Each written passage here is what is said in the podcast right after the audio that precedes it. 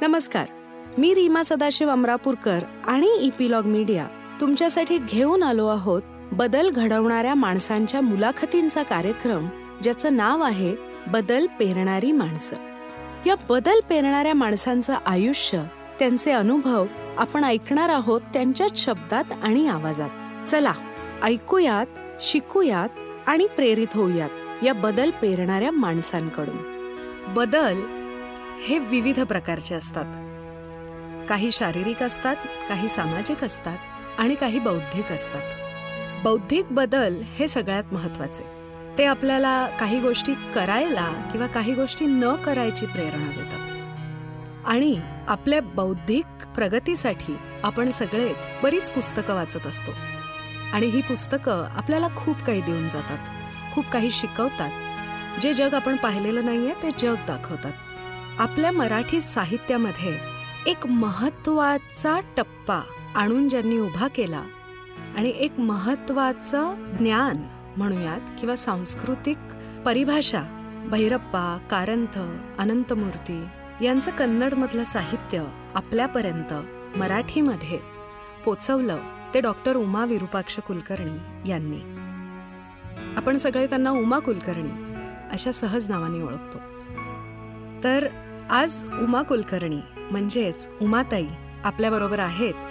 आणि हा बौद्धिक बदल आपल्यामध्ये पेरण्याचं काम त्यांच्या साहित्यातून गेली चाळीस वर्ष त्या सातत्याने करत आहेत.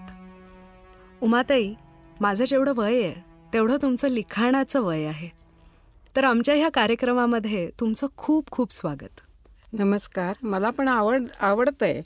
माझ्यापेक्षा लहान लोकांच्या बरोबर पण गप्पा मारायला. याच्यामध्ये उमाताई लहान तुम्ही म्हणालात तर तुमचं बालपण कसं होतं? ह्याच्याबद्दल आम्हाला सांगा ना काहीतरी. आता माझं बालपण माझा जन्म बेळगावचा. बेळगाव हे गाव आहे की आपल्या सगळ्यांना माहिती आहे की तिथं भा- भाषाच्या संदर्भात किती काय भांडणं चालतात किती वादविवाद चालतात. आणि सर्वसामान्य माणसांच्या या भावनेचा फायदा करून घेऊन राजकारणी लोक त्याच्यासाठी किती डाव खेळतात सगळ्यांना माहिती आहे. तर अशा बेळगावमध्ये मधली एक ठळकवाडी नावाचा एक एक परिसर आहे. त्या परिसरामध्ये माझं बालपण गेलं. आणि त्यात आमच्या घराच्या शेजारी एक विहीर आहे. म्हणजे ती विहीर अजूनही आहे पण तिचं नाव त्यावेळेला काँग्रेस विहीर असं होतं. आणि काँग्रेस विहीर हे नाव ठेवायला कारण असं झालं की चोवीस सालची काँग्रेस बेळगावला भरलेली होती. आणि त्या सगळ्यांना पाणी पुरवठा करण्यासाठी म्हणून ती विहीर बांधली गेलेली होती. बर. आणि त्या विहिरीच्या शेजारी माझं बालपण गेलं अच्छा. बरं ते आमची गल्ली कशी होती माहिती आहे का? की मेन रोड एक काँग्रेस रोड. आणि ही गल्ली अशी एखाद्या रेल्वेचा एका डबा बाजूला पडलेला ठेवलेला असतो ना तशा पद्धतीची ही गल्ली होती. आणि बेळगावचं दुसरं एक वैशिष्ट्य असं आहे की ते मिलिटरीचं एक मोठं ठाणं आहे. आणि त्यामुळे वेगवेगळ्या भाषा बोलणारी मंडळी म्हणजे त्याच्यामध्ये पंजाबी तर आमच्या घराचे मालकच होते. त्याच्यानंतर तमिळ तेलगू हिंदी भाषिक तर होतेच. असे मिलिटरीमधले अधिकारी मेजर कर्नल ही मंडळी त्या भाड्याची घरं घेऊन त्या घरात त्या गल्लीत राहायची. आणि. त्यांची मुलं हे आमचे मैत्रीण मित्रमैत्रिणी मैत्रिणीच तेव्हा. मित्र असायची पद्धत नव्हती तर त्यामुळे आमच्या किंवा आणि कन्नड तर तिथं दोन्ही भाषा चालायच्याच त्यामुळे त्या ती भाषा बोलणारी ही लोक तिथं होती. त्यामुळे आम्ही आमची समवयस्कर आमच्या मित्रमंडळीमध्ये विविध भाषा बोलणारी लोक होती. त्यावेळेला काय असते ते वय असं असतं की खेळायचा नाद इतका असतो की भाषा आहे काय कोणाला अडचणीचं वाटतच नाही खरंय तरीही मला तिथली एक लहानपणची अशी आठवण सांगायला पाहिजे की मा तिथं माझी एक मैत्रीण होती. बाकी. सगळ्या मै मराठी पण मैत्रिणी होत्या. ती मंगल या असं तिचं नाव होतं आणि ती कन्नड भाषिक होती. आणि आमच्या आम्ही मराठी लोक जे होतो त्या आमचा जरासा एक ती मराठी अस्मिता नावाचा प्रकार एक असतोच आपला जरासा. हो. त्या पद्धतीने आम्ही तिच्याशी मराठीत बोलायचं. आणि ते आमच्याशी मराठीत बोलायचे आम्ही तिच्या आम्हाला कन्नड समजत होतं पण आम्ही तिच्याशी कन्नड बोलत नव्हतं. आणि ते मात्र आपल्या आई वडिलांच्याबरोबर कन्नड बोलत होते घरात कन्नड बोलत होती कन्नड लोकांच्याबरोबर कन्नड बोलत होती आणि आमच्याशी मराठीत बोलत होती. तर त्या वया वयाची गंमत अशी असते की आम्हाला तिचं हे द्विभाषिक असणं ह्याचे कौतुक कधी नाही वाटलं. उलट. आम्ही कसं तिला मराठी बोलायला लावतो याचा एक प्रकारे अभिमान वाटलेला होता. अशा एक विचित्र मानसिकतेमध्ये ते बालपण आमचं म्हणजे गल आजूबाजूचं वातावरण हे असं होतं. तर या दोन भाषा कानावर पडणं हे बेळगावला अगदी सहज असतं.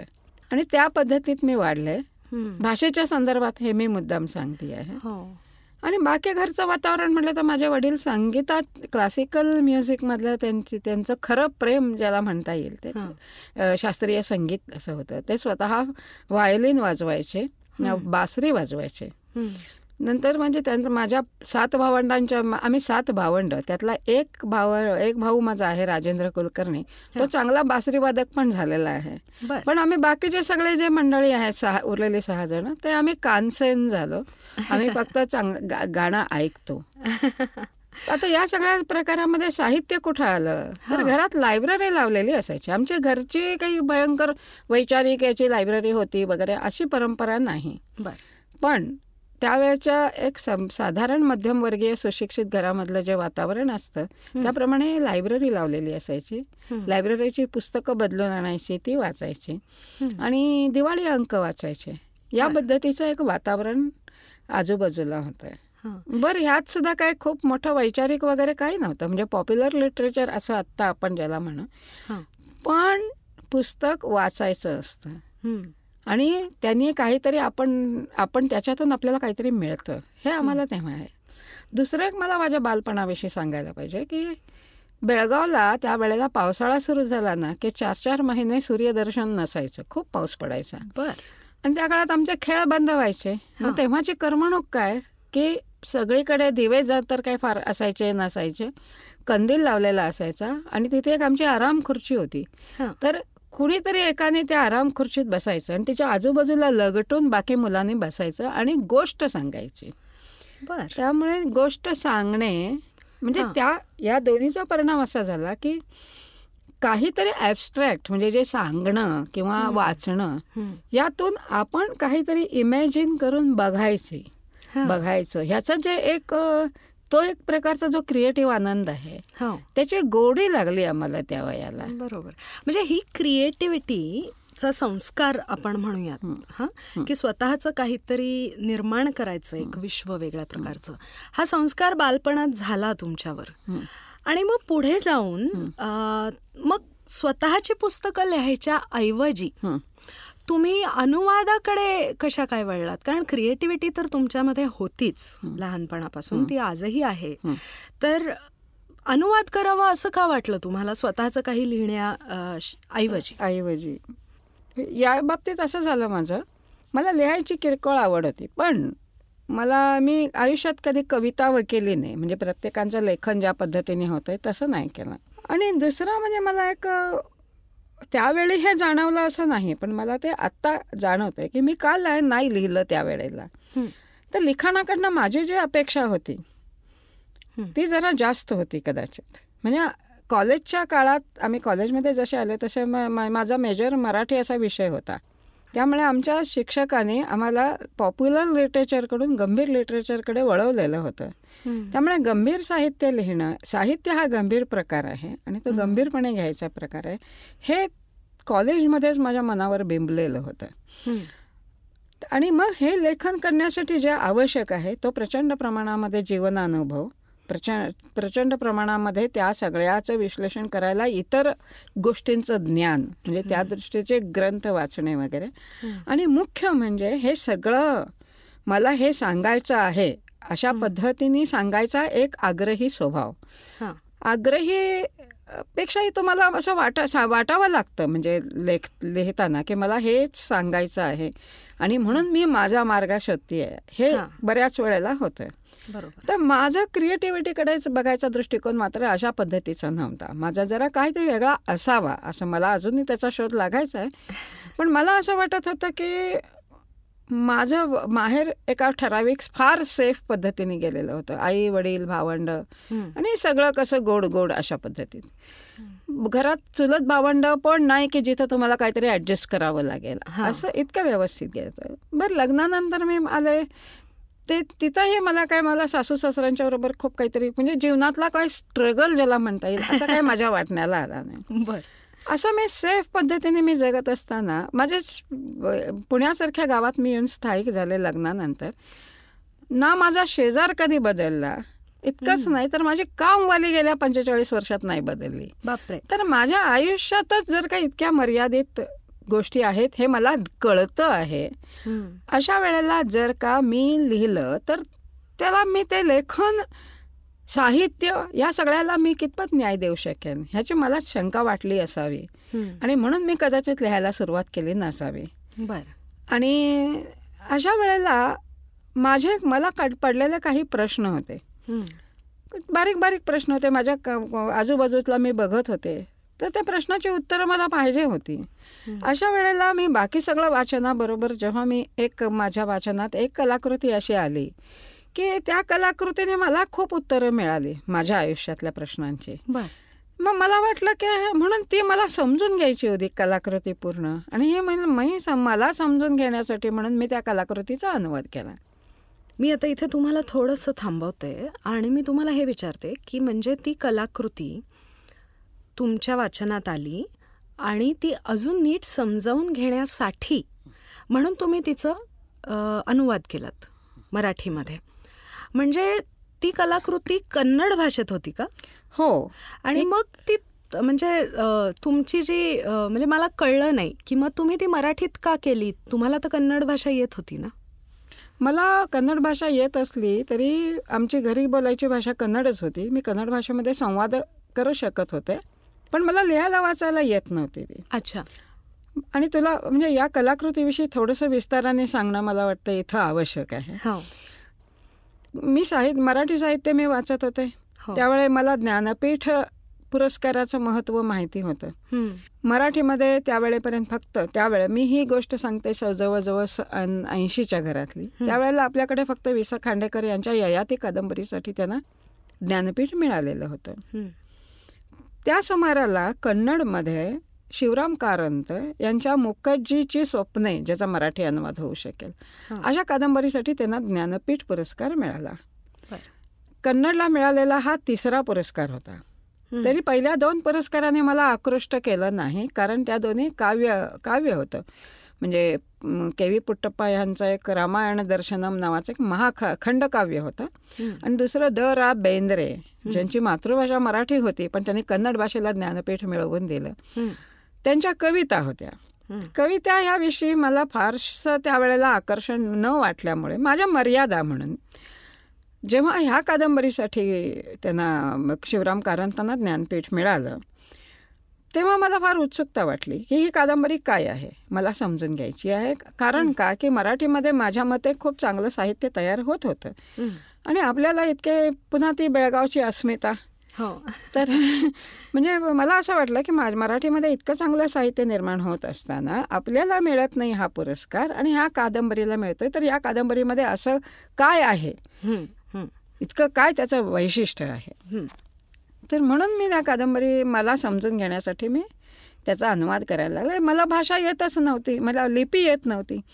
मला भाषा येत होती. म्हणजे मला कोणी सांगितलं तर मी समजून घेऊ शकत होते. मग अशा वेळेला माझे पती विरूपाक्ष कुलकर्णी. तर यांची मी मदत घेतली. ते. ती कादंबरी वाचून दाखवायचे आणि मी त्याचं मराठीमध्ये माझ्या पद्धतीने लिहून काढायची. बर. असं मी सुरू केलं. आणि अशा पद्धतीने तो सगळा अनुवाद मी पूर्ण केला. वाव. तर त्यामुळे कसं झालं? आणि इथंच मी सांगते की आमची ती पद्धत पुढे पण कंटिन्यू झाली. मग नंतर आम्ही वेळ खूप जातो यामध्ये दोघांचाही असं लक्षात आल्यावर आम्ही टेप रेकॉर्डर वापरायला लागलो. आता आम्ही व्हॉइस रेकॉर्डर वापरतो. बर. आणि त्याचा माझ्या दृष्टीने फार मोठा फायदा असा झालेला आहे की मी त्या भाषेत अडकत नाही. मी आशयाशी भिडते. त्यामुळे मला अनुवाद करताना त्याच्यामध्ये जास्त रस वाटतो मला जीव वाटतो त्याच्यामध्ये. भाषेमध्ये अडकणे हा जो प्रकार होतो हो. आणि त्यामुळे कदाचित काही वेळेला भाषांतर किंवा अनुवाद. थोडासा क्लमजी होऊ शकतो ती शक्यताच माझ्या बाबतीतली नाहीशी झाली ना बरोबर बरोबर आणि त्यामुळे या पद्धतीने माझं ते अनुवादाचं काम सुरू केलं मग मुखर्जीची स्वप्न हं. हा तुमचा खरं म्हणायचं तर एक्सपेरिमेंटल किंवा स्वतःला समजून घेण्यासाठी हो. म्हणून केलेला पहिला अनुवाद होता हो. तर काय असं काय सापडलं तुम्हाला त्या पुस्तकात म्हणजे त्याला ते ज्ञानपीठ मिळालं हा हो. जो तुम्हाला प्रश्न पडलेला होता ते जस्टिफाय झालं का म्हणजे माझ्या दृष्टीने झालं म्हणजे आता त्या विशिष्ट कमिटीने त्या कादंबरीची निवड केली असेल त्यामुळे मला त्याच्याविषयी काही फार म्हणायचं नाही आहे त्या कादंबरीचा विषय काय आहे माहिती आहे का? त्याच्यामध्ये आहे ते खूप लालित्यपूर्ण आणि खूप छान प्रकारे आहे एका खेड्यातलं जीवन आणि त्यात एक मुखजी नावाची सोवळी बाई आहे की जी अतिशय ट्रॅडिशनल नाही आहे. आणि तिच्या पुढे जे काही प्रश्न येतात त्याच्यावरती तिच्या पद्धती सवळी आहे. तिला मूलबाळ नाही नवरा नाही कुणी नाही. त्यामुळे ती धाडकन त्याच्या पद्धतीची उत्तरं शोधती आहे तिच्या तिचा वापर करून शिवराम कारंतांनी देव ही संकल्पना आपल्याकडे कशी आली? ती कशी कशी डेव्हलप होत गेली? आधी मानव देव या संकल्पनेची कसं तो मानत होता? त्याच्यामध्ये कशी यज्ञ संस्था आली? त्याच्यामध्ये कशी मूर्तीपूजा आली? आणि त्याच्यामध्ये हळूहळू कशा विकृतीही आल्या? हो. इथंपर्यंतचा सगळा प्रवास शिवराम कारंत कादंबरी हा फॉर्म वापरून वापरात. हा खरं ग्रंथाचा विषय आहे पण ग्रंथ मी वाचायला गेले नसते. बरोबर बरोबर. तर पण त्यांनी ते कादंबरीमधनं ते इतकं लालित्यपूर्ण म्हणजे जे साहित्याचं एक वैशिष्ट्य असं सांगतात की जसं कांता समीप म्हणजे बायकोनी बायकोनी नवऱ्याच्या शेजारी बसून त्याला रमवत रमवत एखादी गोष्ट पटवावी असं साहित्याने करावं असं जे आपल्या संस्कृत लोकांनी सांगितलेलं आहे. हो. ती कादंबरी एक्झॅक्टली हे करते एवढा मोठा विषय आहे तो. वैयक्तिक माझ्या दृष्टीने असं झालेलं होतं की मी माझे तोपर्यंतचे जे काही व्ह्यूज होते की देव या संकल्पनेविषयी माझं मी फार त्याच्यात अडकलेली नव्हते. हो. आणि माझ्या लग्नानंतरचा माझा जो काय आजूबाजूचा परिसर परिवार होता ते लोक खूप मानायचे. माझं लग्न झालं तेव्हा मी एकोणीस वर्षाची होते. त्यामुळे म्हणजे मला कन्फ्युजन सुरू झालं की मला इतकी वर्ष वाटत आलं ते बरोबर आहे की ही मंडळी वाप वागतायत ती बरोबर आहे. इथे या पेचात मी जेव्हा अडकलेली होते तेव्हा मला ह्या मुक्कजी कादंबरीचा मुक्कजी कनस गळू म्हणजे मुक्कजीची स्वप्ने हा अनुवाद करायची संधी मिळाली. आणि माझ्या मनातले जे काही हे प्रश्न होते ते भर भर भर भर शिवराम कारंतांनी सोडवून दिले. बरोबर. त्यामुळे मला नंतर हा प्रश्न आला नाही. म्हणजे मला असं वाटलं की ती लोक या पद्धतीने देव मानतात पण खरी संकल्पना ही अशी आहे. हे मला आता समजलंय. त्यामुळे मी त्यांनाही समजून घेऊ शकते. जे ते सगळं मानतात त्यांनाही मी समजून घेऊ शकते. आणि माझं मत मी कायम ठेवून मी त्यांच्याशी सहृदपणे राहू शकते. म्हणजे माझ्या मनातलं नाही तर मी कदाचित एक प्रकारे करकरीत व्यक्तिमत्व होऊन बसले असते की नाही देवाला रिटायर्डच करा किंवा देवाच्या अशी टोकाची मतं घेऊन मी जर मी जे बनले असते त्या वयाला त्या विशिष्ट याने तर या कारणतीने मला माणूस म्हणून एक वेगळ्या लेवलवर नेलं. आणि त्या अनुवादाने मला हे दिलं. अर्थात तो माझा अनुवाद प्रकाशित नाही झाला पण मला त्या कादंबरीने जे द्यायचं ते दिलं. आणि मला वाटतं मराठी साहित्य विश्वाच्या दृष्टीने त्या कादंबरीने अजून एक खूप मोठं काम केलं. ते असं की तुमच्या लक्षात आलं की तुम्ही अनुवाद करू शकता आणि जे तुमच्या मनाला भिडतंय ते तुम्ही लोकांपर्यंत पोचवू शकता. त्याच्यामुळे कारंथांचे खूप खूप आभारच आम्ही मानले पाहिजेत. तर ह्याच्या पुढचं मला असं विचारायचं आहे की मग तुमची प्रकाशित झालेली पहिली कादंबरी कोणती? हां म्हणजे हे खरं आहे तू म्हणालीस ते की या कादंबरीचा अनुवाद प्रकाशित नाही झाला तरी मला एक कळलं की आपण मांडा ठोकून एका कादंबरीसारख्या मोठ्या प्रकाराचा अनुवाद करू शकतो. ह्याचं एक भान आलं मला. त्याच्यानंतर त्यांची शाव कारण त्यांची दुसरी कादंबरी आमच्या पाहण्यात आली. त्या कादंबरीचा मराठी अनुवाद आहे तो तनमनाच्या भोवऱ्यात. तर ह्या कादंबरीच्या बाबतीत पण असं झालं की ती कादंबरी हळूहळू आमच्या वाचनात आली. म्हणजे त्या आधी ते शॉर्ट थोडक्यात कुठंतरी त्याच्याविषयी आलेलं होतं. ते विरूपाक्षाने वाचलं त्यांनी सांगितलं. मग आम्ही कादंबरी मागवून घेतली. आणि आता आम्हाला एक गंभीरपणे अनुवाद करायचा असेल तर काय काय करायला पाहिजे? लेखकाची परवानगी घ्यायला पाहिजे. आणि एकदा तुम्ही त्या प्रकाराकडे गंभीरपणे बघणार असाल तर त्यात येणाऱ्या अडचणीतून मार्ग काढायला पाहिजे. अशा खूप गोष्टी मला कळाल्या. आणि त्या पद्धत म्हणून मग आमचा तो त्या कादंबरीच्या अनुवादाचा प्रकार सुरू झाला. सुरू ती प्रोसेस सुरू झाली आमची. तर त्या कादंबरी ती कादंबरी कारणताने सत्तराव्या वर्षी लिहिलेली कादंबरी आहे त्यांच्या वयाच्या. बर. आणि त्या कादंबरी त्याच्या आधी त्यांनी स्त्री पुरुष संबंधावर दोन तीन कादंबऱ्या लिहिलेल्या होत्या. काही सामाजिक अंगाने होत्या काही व्यक्तिगत अंगाने होत्या. आणि या सगळ्या सकट त्यांनी ही कादंबरी लिहिलेली होती. ही तनमनाच्या भोवऱ्यात हा. म्हणजे एका मॅच्युअर वयाला आल्यानंतर या सगळ्या स्त्री पुरुष नात्याकडे बघायचा एक दृष्टिकोन. त्यांच्या लक्षात आलेला होता आणि तो त्यांनी ह्या पुन्हा ललित कलाकृती आणि अतिशय रम्य पद्धतीने त्यांनी त्या कादंबरीमध्ये मांडलेला आहे. त्या काद त्या वेळेला दुसरं पण असं झालं की मला मी मला स्वतःलाही हे काही प्रश्न पडायला सुरुवात झालेली होती. की बाबा हे काय आहे? हे स्त्री पुरुष नातं आपण एक प्रकारे समजतो. म्हणजे म- वयाची एक मॅच्युरिटी पण आलेली असते. त्याप्रमाणे पण मला हे काही प्रश्न मी आजूबाजूला बघत होते. काही का- प्र- काही प्रॉब्लेम्स मी बघत होते. आणि मग अशा वेळेला मला वाटत होतं की मग एखादी स्त्री स्त्री पुरुष नात्यातून कशाची अपेक्षा करते? तिला काय पाहिजे आहे. आणि कारण त्यांनी एका गणिकेच्या डायरीच्या रूपाने त्याच्यामध्ये हे मांडलेलं आहे की तिच्या आयुष्यात एक पाच सहा पुरुष जे येतात. त्या प्रत्येकाकडनं तिला जे मिळतं त्याचं ती चिंतन केलेलं आहे तिने. चिंतन केलेलं आहे. आणि त्यातून हळूहळू हळू मग शेवटी ह्या नात्याचा अर्थ काय आणि ते नातं आपण कसं निभावायचं. अशा पद्धतीचं ते एक सगळं एक वेगळं दालन माझ्यासाठी उघडं करण्यासाठी शिवराम कारंतांच्या या कादंबरीने काम केलं. त्यामुळे त्या अनुवादाने पण मला खूप काही दिलं आणि आयुष्यभरासाठी दिलं. बरोबर. म्हणजे शिवराम कारंतांच्या या दोन कादंबऱ्याने मला आयुष्याचे धडे दिले असं म्हणायला हरकत नाही. म्हणजे इथंच दुसरी एक गोष्ट मला असं वाटतं की काही बरेच जण भगवद्गीतेविषयी बोलतात की भगवद्गीतेने मला मार्ग दाखवला. असं तसं. किंवा वेगवेगळ्या ग्रंथांविषयी सांगतात की जगण्यातला एक काही मोक्याच्या ठिकाणी तुम्ही येता की तिथून पुढचा मार्ग तुम्हाला असं कन्फ्युजनमध्ये असतं. आजूबाजूचे लोक बघितलं तर वेगळं दृश्य दिसतंय. मला वाटतं ते वेगळं आहे. अशा परिस्थितीमध्ये तुम्हाला पुढं नेणारा जे जो ग्रंथ असतो तो तुमच्या दृष्टीने तुमची भगवद्गीता असते. हो खरंय.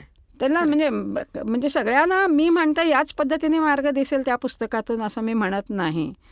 त्या प्रत्येकाला सुद्धा असं मार्गदर्शन करणारं वेगवेगळं पुस्तक असेल वेगवेगळी कलाकृती असेल एखादी कविता असेल हो एखादी. कथा असेल असं काहीही बारीक सारीक असू शकते. पण प्रत्येकाची भगवद्गीता वेगळी असते. एकाच भग भगवद्गीतेवर तुम्ही अवलंबून राहिलात ना तर नाही तुम्ही वाचत जा. तुम्ही वाचत जा ललित कलाकृती बघत जा वेगवेगळ्या प्रकार वाचन करत जा. त्यातलं एक कुणीतरी तुम्हाला असं बरोबर मार्गावर आणून सोडतं आणि ते तुम्हाला कळतं. म्हणजे ती कलाकृती वाचायच्या अलीकडचे तुम्ही आणि वाचून संपल्यानंतरचे तुम्ही तर तुम्ही त्या राहिलेले नसता. हे सामर्थ्य ललित कलाकृतीमध्ये आहे. वैचारिक कलाकृतीपेक्षाही ल- कारण ललित कलाकृती तुमच्या हृदयातच पो हृदयापर्यंतच पोचते. तुमच्या व्यक्तिमत्वामध्ये बदल करायचं सामर्थ्य या ललित कलाकृतीमध्ये आहे. तर मला असं विचारायचं आहे की फक्त लिखाण फक्त अनुवाद असं तुम्ही केलेलं नाही आहे तुम्ही बरीच पुस्तकं संपादित पण केलेली आहेत? आणि नुकतंच तुमचं केतकर वहिनी आणि त्याच्यानंतर संवादू अनुवादू हे. तुमचं ओरिजिनल रायटिंग आपण ज्याला म्हणू ते आलेलं आहे? तर याच्यामध्ये तुम्हाला नेमका काय तुम्ही म्हणजे आता आपण स्वतःचं लिखाण करावं अशा ह्याच्यापर्यंत पोचलात आणि त्याच्या आधी तुम्ही विविध लेखकांचं लिखाणाचं अनुवाद केलेला होता. कारण त्यानंतर भैरप्पा अनंतमूर्ती सुधामूर्ती वैदेही अशी बरीच नावं मोठी मोठी त्याच्यामध्ये आहेत की ज्यांनी कन्नड साहित्य तर समृद्ध केलंच आहे. आणि तुम्ही आपलं मराठी साहित्य मी आता आपलं मराठी म्हणते बरं का? आपलं मराठी साहित्य तुम्ही त्यांच्या साहित्याला धरून समृद्ध केलेलं आहे. तर ही स्टेज येईपर्यंत तुम्ही ह्या विविध लेखकांचं लिखाण अनुवादित केलेलं होतं. की आता तुम्हाला वाटलं की आता मी माझं माझं लिखाण करू शकते. तर ह्या प्रवासाबद्दल थोडं आम्हाला सांगा ना की अनुवादाकडून स्वतंत्र लिखाणाकडे जो तुमचा प्रवास झाला त्याच्याबद्दल सांगा ना आम्हाला. एक अगदी सुरुवातीलाच सांग सांगायला पाहिजे होतं पण ठीक आहे आत्ता सांगते. एक सांगायचं तर मी वाचकांच्या बाजूची अनुवादिका आहे. मोठे मोठे लेखक जेव्हा स्वतःचं लिहित असतात तेव्हा स्वतःचं लिहिताना मध्ये रियाज म्हणून ते काही अनुवाद करतात. आपण पु ल देशपांडे जी ए कुणीही मोठे लेखक तुम्ही नावं घेतली मराठीतली तरी त्यांनी हे केलेलं आहे. हे लेखक आणि अनुवादक असे आहेत. तर मी वाचक आणि अनुवादिका असे आहे. त्यामुळे मला अनुवादातून जे मिळालं ते मी वाचकाप्रमाणे मी माझ्याकडे मी घेतलेलं आहे. मी तेव्हा शिवराम कारंतांच्या अनुवादित केल्या कथा कादंबऱ्या आणखीन पण केल्या डोंगरा एवढा केली वगैरे ते झालं. नंतर एका टप्प्यावर मला भैरप्पांच्या साहित्याची ओळख झाली. त्यांच्या कादंबऱ्या मी अनुवादित करायला लागली. त्यांची मी पहिली अनुवादित केली ती वंशवृक्ष. या पहिल्याच कादंबरीमध्ये मला काय कळालं? मी महाराष्ट्राचे वाचक आहे महारा मराठी संवेदना घेऊन राहणारी आहे. फार पूर्वी मी म्हणजे आपल्याकडे कितीतरी विषय येऊन गेलेले होते त्या वेळेपर्यंत म्हणजे ही मी गोष्ट सांगते ही एक्क्याऐंशी ब्याऐंशी. हा काय फार तसा मराठी साहित्याचा विचार करता फार काही जुना काळ नाही आहे हो. त्याच्या आधी आपल्याकडे पण लक्षात कोण घेतो सारख्या कादंबऱ्या. खूप सामाजिक विषयाची चर्चा करणारे खूप चांगलं साहित्य येत होतं. आणि ते मी वाचत होते म्हणजे मराठीची वाचक असल्यामुळे. वंशवृक्ष जेव्हा मी अनुवादासाठी घेतली किंवा मला सुरुवातीला त्या कादंबरीविषयी कळालं तर आणि मी हळूहळू त्याच्यामध्ये जे इन्वॉल्व्ह होत गेले त्याच्यातला लेखकाची रसमयता त्यांचं कौशल्य ह्या सगळ्या बाजू तर आहेत म्हणजे त्या लेखका मूळ लेखकाच्या ज्या आहेत. मला त्याच्यातली बेडणारी गोष्ट अशी वाटली की तोपर्यंत मी टिपिकल व आधुनिक विचाराच्या महाराष्ट्रातली एक वाचक असल्यामुळे मला असं वाटत होतं की हे याच एका अंगाने आपण बघायचं आहे. ओके. पण त्यामध्ये विधवा विवाह हा विषय जरी आला तर त्यातला एक श्रोत्री हे जे प्रमुख कॅरे कॅरेक्टर आहे. ते कॅरेक्टर आपले विचार पण तो माणूस असं पारंपरिक पद्धतीने जगणारा माणूस आहे. तो जेव्हा त्याचे विचार मांडतो तेव्हा माझ्या असं लक्षात आलं अरे ह्यांना आपण कंडम करत होतो पण नाही ह्यांना पण परंपरा आहे ह्यांनी पण विचार केलेला आहे ह्यांनी पण धर्मग्रंथ वाचलेले आहेत आणि त्यातून त्यांचे काही विचार आहेत. तर आपण फक्त एका बाजूने जो विचार करतो आहोत हे बरोबर नाही आहे म्हणजे आतापर्यंत आपल्या मेंदूला आपण जे काही पुरोगामी पुरोगामी पद्धतीचं म्हणतोय हे एवढंच आयुष्य नाही आहे त्याची ती आयुष्याला तीही एक बाजू आहे. खरं ते मला शिवरा म्हणजे भैरप्पांच्या कादंबऱ्या मी जसजशा अनुवादित करत गेले तिथं मला आता पर्वसारख्या कादंबरीमध्ये त्यांनी महाभारत सुद्धा वेगळ्या प्रकारे बघितलेलं आहे. हो. आता नुकती त्यांची एक कादंबरी आली मी अनुवादित केलेली. त्या कादंबरीचं नाव आहे उत्तरकांड. आता त्यामध्ये त्यांनी रामायण खूप वेगळ्या प्रकारे बघितलेलं आहे. हो. म्हणजे हे त्यांनी ट्रॅडिशनल पद्धतीने बघितलेलं नाही आहे. आजचा तुम्ही पॅरामीटर लावून सुद्धा या ग्रंथांकडे बघता येतात. तर मला हा जो त्यांचा दृष्टिकोन आहे ना की आजचे पॅरामीटर लावून तुम्ही तिथं बघू शकता. बघू शकता. म्हणजे असं नाही आहे की ते सगळं आता ते जुनं झालंय आणि ते आपण मोडीत काढायला पाहिजे. असं नाही आहे तर हे हा एक वेगळा दृष्टिकोन म्हणजे आपल्या संस्कृतीकडे बघायचा आधुनिक दृष्टिकोन भैरप्पांच्या लेखनातून मला कळाला. म्हणजे आपली संस्कृती पूर्ण टाकाऊ नाही आहे. त्यातला काही भाग टाकाऊ आहे तो आपण टाकायला पाहिजे आपण टाकत आलेलो आहोत. हो, हो. तर ते करायला पाहिजे पण त्यातलं पण चांगलं सत्व जे आहे ते आपण सांभाळायला पाहिजे. हे भैरप्पांच्या कादंबऱ्याने मला फार चांगल्या प्रकारे दिलं. खरं. इतरही लेख लेखक मी जे अनुवादित करत केले मला कर्नाड गिरीश कर्नाडांची नाटकं मी जे अनुवादित केली. आपल्या इतिहासाकडे आपल्या लोककथांकडे कसं बघता येऊ शकतं? तो दृष्टिकोन त्यांच्यातून कळाला. अनंत मूर्तींच्या कथामध्ये लहान एखाद्या गावामधली जी मानसिकता असते ती त्यांनी तटस्थ बुद्धीने हे केलेली आहे दाखवलेली आहे तर त्यामुळे त्या तो एक वेगळा अँगल आला. अनंतमूर्तींनी एक भारतीपूर नावाची कादंबरी लिहिलेली आहे त्याचा मी अनुवाद केला. त्याच्यामध्ये तर इतक्या हुशारीने म्हणजे उच्चवर्णीयाने भूताराधना आणि त्याच्या संदर्भात भूताराधना करणारा जो समाज होता तिथला लोकल समाज त्यांच्या डोक्यावर एक भूतनाथ असं दैवत निर्माण केलं आणि तो संपूर्ण समाज कसा आपल्या ताब्यात घेतला. ह्याचं एक इतकं वेगळ्या प्रकारे चित्रण मला घडवलं. म्हणजे ही बाजू आहे. म्हणजे तुम्ही फार भाबडेपणाने पर परंपरेकडे बघू शकत नाही तसंच त्याला तुम्ही टाकाऊ ठरवू शकत नाही. अशा पद्धतीने मला वेगवेगळ्या लेखकांनी वेगवेगळं दिलेलं आहे. आणखीन एका लेखकाचा मला उल्लेख करायला पाहिजे. ते ना मोगसाले नावाचे लेखक आहेत. त्यांची मी फार एकच कादंबरी अनुवादित केली. ती अनुवादित करताना ती मातृसत्ताक समाज असलेल्या शेट्टी समाजातल्या एका कथा कथा तीन पिढ्यांची कथा कथानक त्याच्यामध्ये आहे. त्या तीन पिढ्या म्हणजे आपण कसं बाप मुलगा आजोबा असं बघू ना तर तिथं मुलगी आजी नात असं. बघितलेलं आहे कारण ते. मातृसत्ताक आहे. प्रॉपर्टी या घराण्याकडे जाते. बरोबर. त्यामुळे ती अनुवादित करताना तर आपले कितीतरी शब्दप्रयोग मला जपून वापरावे लागले. म्हणजे आपल्याकडे मुलगी दिली म्हणतो. त्या समाजामध्ये मुलगी दिलीचा प्रश्नच नाही आहे तर ही हा एक म्हणजे मला असं आणि खरोखर मला असं वाटलं की आपल्याकडे हा एक दृष्टिकोन होता. तर जेव्हा आपण आधुनिक पद्धतीने स्त्री मुक्तीचा विचार करायला लागलो तो मला असं म्हणायचं नाही आहे की तो पूर्णपणे निर्दोष असेल. त्याच्यामध्ये पण दोष असतील. पण तो घेऊन जर का आपण हा स्त्री मुक्तीचा विचार पुढे नेला असता किंवा स्त्री सबलीकरणाचा म्हणू आपण हो मुक्ती कुणीच कुणाची करायची गरज नाही. तशी स्त्री मुक्तच असते असते. पण ते त्या सबलीकरणाकडे आपण या अंगालने जाऊ शकलो असतो तर किती बरं झालं असतं असं एक भान मला त्या कादंबरीने दिलाय. आणखीन एक लेखक मी अनुवादित केला. तो आहे मुस म्हणजे फकीर मोहम्मद कटपाडी. त्यांच्या हो. कथा मी अनुवादित केल्या.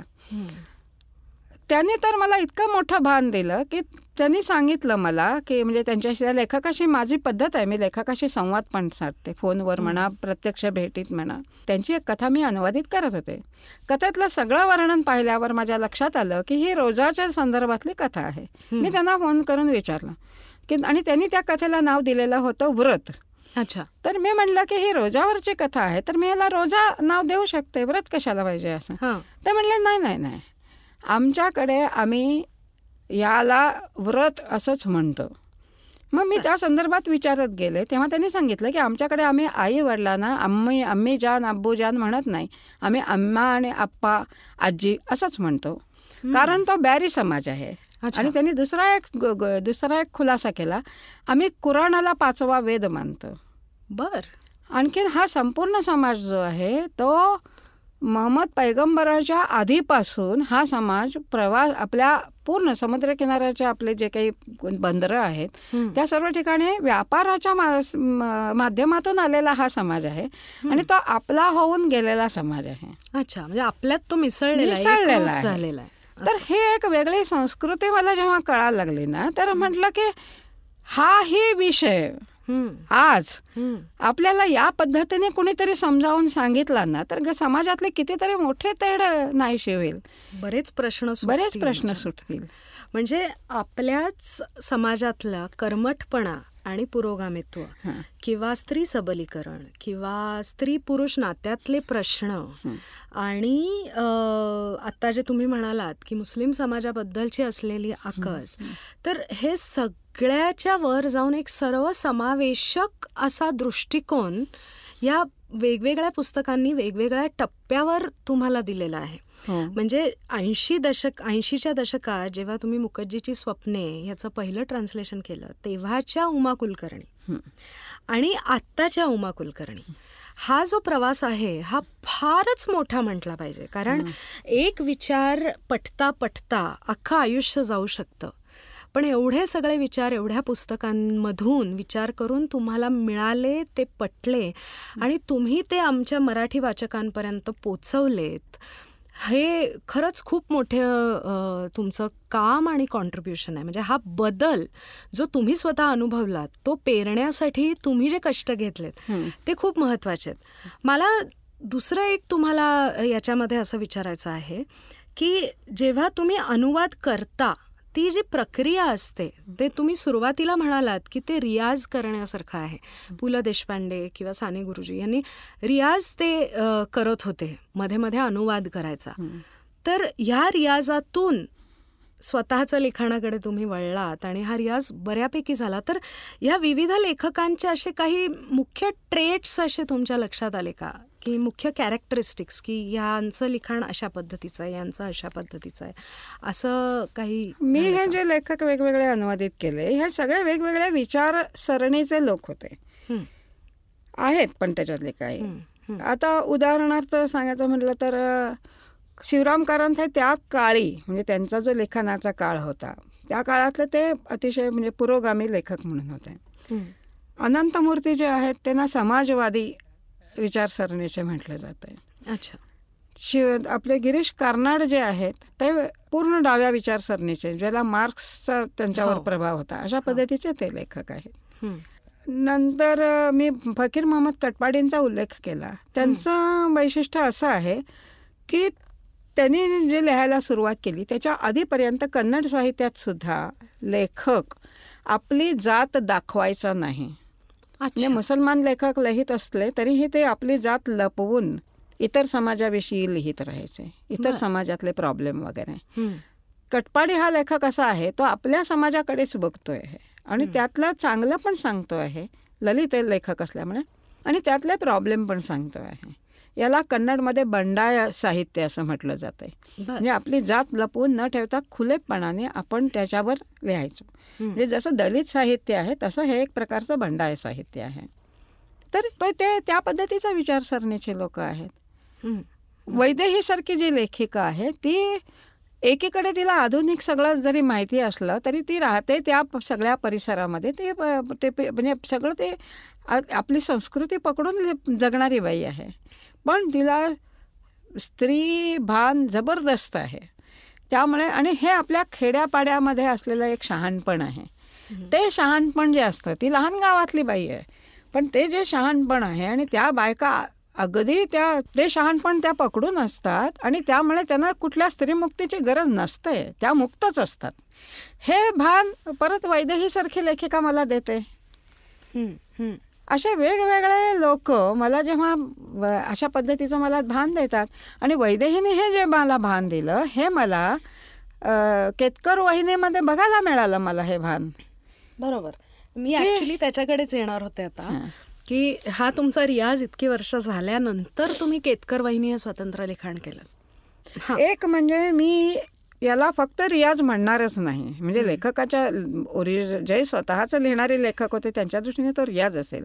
पण मी जरासा गर्व से कहो हम अनुवादक आहे अशा स्कूलमधली आहे. बर. आणि त्या अनुवादाने मला खूप दिलेलं आहे. त्यांनी माझी भाषा बनवली. त्यांनी वैचारिकदृष्ट्या जे काही मी त्याचे घडत गेलेले बदल मी सांगितले. म्हणजे मी हे अनुवाद केले नसते. तर खरोखरच तू मगाशी म्हणालीस ते अगदी खरं आहे की मी माझी पर्सनॅलिटी तशीच राहिली असती. टिपी त्याच परिघामध्ये घोटाळणारी अनेक प्रश्न डोक्यात घेऊन ग कन्फ्युजनमध्ये जगणारी अशी मी झाले असते. तर या लेखकाने हे मला सगळं दिलेलं आहे. केतकर वाहिनी ह्या ह्यांना यांच्याशी माझा जेव्हा संपर्क आला ह्या वेगळ्या कारणाने तेव्हा माझ्या असं लक्षात आलं की मी त्यावेळेला माझ्या आजूबाजूचे जे बायका बघत होते या बायकांना आता तुला विनोद वाटेल पण या बायकांना दुःख आणि कंटाळा यातला फरकच कळायचा नाही. म्हणजे सुखासुखी राहणाऱ्या बायका एक कं टाईमपास करायला काही नाही म्हणून कंटाळा आला आणि म्हणून मग माझं कसं दुःख हे त्या मांडायच्या. मासिकातून अशा पद्धतीच्या खूप कथा यायच्या. आणि हे मला असं पटायचं नाही. असं कसं चालेल? असं कसं चालेल? असं वाटायचं. आणि मग तेव्हा मला हे केतकर वहिनींच्या सारखे व्यक्ती माझ्या सानिध्यात आली. आणि ह्या बाईचं जे काही स्ट्रगल आहे की कायद्याची लढाई ब्राह्मण स्त्री म्हणजे एका अर्थी आजच्या दृष्टीने सगळीकडून नाडली गेलेली आणि नवऱ्याचा खून झालेला आणि त्या गावात तिला राहायचं आहे. आणि चांगल्या प्रकारे वड नवऱ्याचा अपमान होणं होऊ नये म्हणून त्याचे सगळे खटले चालवत पुढे राहाय जायचं आहे बरोबर. अशा सगळ्या अतिशय प्रतिकूल परिस्थितीशी शहाणपणाने झगडा देत. म्हणजे ज्यांनी ज्यां हे आपल्या नवऱ्याचा खून केला त्यांच्या नातवंडांना हे स्वतःच्या नातवंडासारखे वागवायची. लहान गावामध्ये इलाज नसतो तुम्हाला सगळ्यांशी जुळवून घ्यावं लागतं. खरंय. आणि त्या सगळ्यासकट स्वत्व टिकवून म्हणजे स्वतःची ओळख निर्माण करणं की त्यांना आता अमक्यांची सून किंवा अमक्याची मुलगी अमक्याची आजी असं ओळख नाही केतकर वहिनी ही त्या परिसरामध्ये स्वतःची एक आयडेंटिटी निर्माण करण्या इतका त्या बाईचा जो प्रतिकूल परिस्थितीतला प्रवास आहे.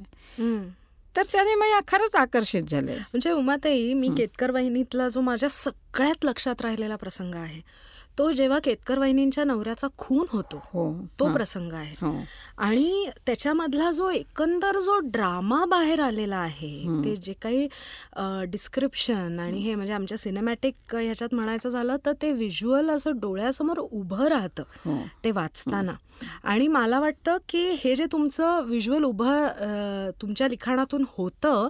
याच्या याच्या मागचं मुख्य कारण हे आहे की तुम्ही वाचक अनुवादक आहात. त्याच्यामुळे तुम्ही इतरांचं जेव्हा वाचता तेव्हा तुमच्या तुम्हालाही माहिती आहे की ते कसं बिल्डअप होत जातं.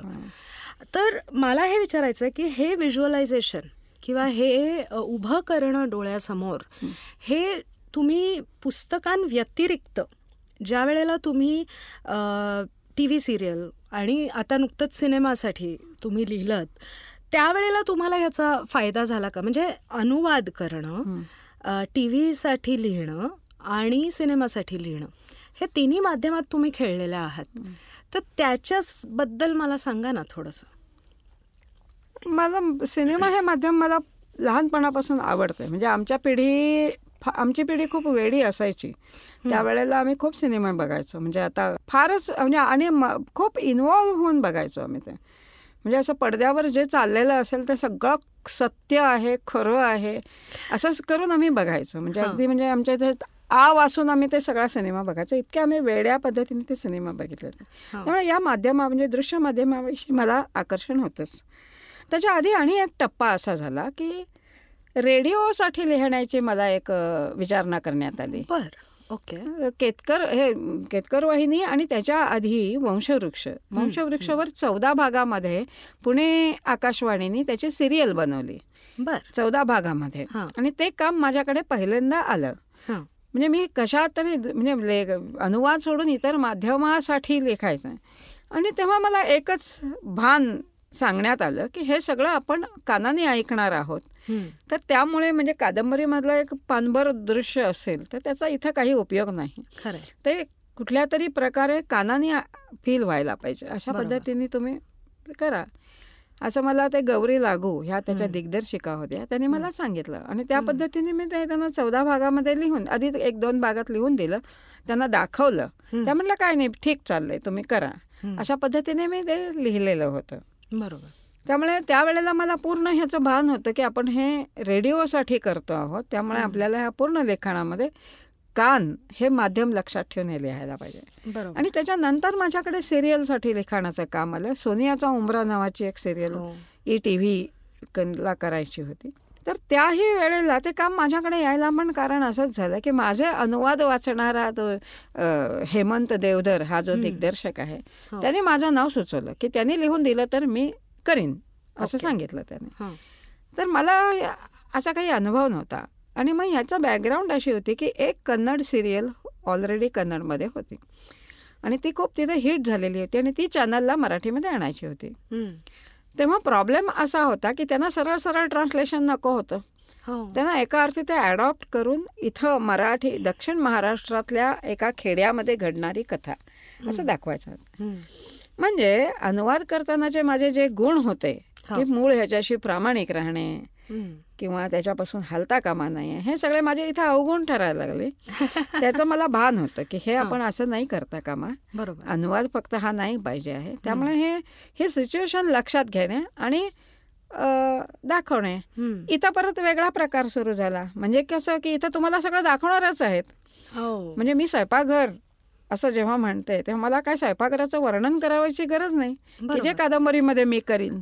करेक्ट इथं तुम्ही तेवढं लिहिल्यावर तिथला आर्ट डायरेक्टर आणि दिग्दर्शक हे ते बाकीचं ते दृश्य स्वयंपाकघर कसं दाखवायचं हा त्यांचा प्रॉब्लेम आहे. हो.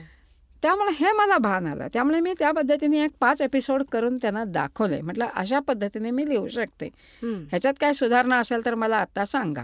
कारण मला याची कल्पना होती की आपण हे हो म्हणणं म्हणजे केवढ्या मोठ्या कामाला हो म्हणायचं आहे. खरंय. खरंय ते कारण ते रोज लिहायला पाहिजे वगैरे ह्या सगळ्या गोष्टी. आणि मग त्यांना ते पटलं ते म्हटलं की नाही उमाताई आम्हाला एवढं लिहून द्या बाकीचं आम्ही बघून घेतो. असं हेमंत देवधरने सांगितलं. मग त्यामुळे मी ते लिहायला लागले. आणि मग तिथं मला थोडीशी हा- संवादातली एक लज्जत असते. ती किंवा प्रसंग थोडे चटपटीत हो होतात आपोआपच. ते संवादामध्ये तुम्ही ते कन्वर्ट. करायला लागल्यावर. तर ते सगळं मला ते हळूहळू आवडायला लागलं ते सगळं. आणि जेव्हा आपण लिहिलेलं तोपर्यंत माझं पुस्तक झोपलेलं असायचं. ते समोर उभं आहे पडद्यावर. हे बघताना एक वेगळा थ्रिल वाटलं. आणि काही दिवस मी ते काम केलं. म्हणजे ते पूर्ण ती सिरियल केली नंतरही मी एक दोन तीन सिरियल्ससाठी काम केलं. मग नंतर मला त्याचा थोडासा कंटाळा आला. मग सोडून दिलं मी. मग सिनेमाचं सुरू झालं. मग बाकी तर किरकोळ एक दोन कामं केली मी आणि परवा मी तू तू दिग्दर्शित केलेल्या सिनेमासाठी पण आपण काम केलं एकत्र हो, हो. तर त्याही वेळेला माझं असं लक्षात आलं की हे इथं तर सिरियलपेक्षा हे काम वेगळं असं माझ्या लक्षात आलं. एक तर ह्याला एक आवाका आहे आणि तो तो जो आवाका आहे तो तेवढ्यात तुम्हाला जास्तीत जास्त बसवायचा आहे. सिरियलला कसं की तुम्हाला एक चिमूटभर आहे ते तुम्हाला उलट पसरवून पसरवून वीस मिनटं दाखवायचं आहे खरं. इथं असं नाही तुम्हाला जितकं तुम्ही कॉम्पॅक्ट कराल तेवढा ते इफेक्टिव्ह व्हायला मदत होईल खरं. तर त्या निमित्ताने मला आणखीन एक म्हणजे चटपटीतपणा हो. पण चटपटीतपणा असताना त्याच्यात एक गांभीर्य पण पाहिजे खरं. हे भान परत मला सिनेमासाठी लेखन करताना आलं.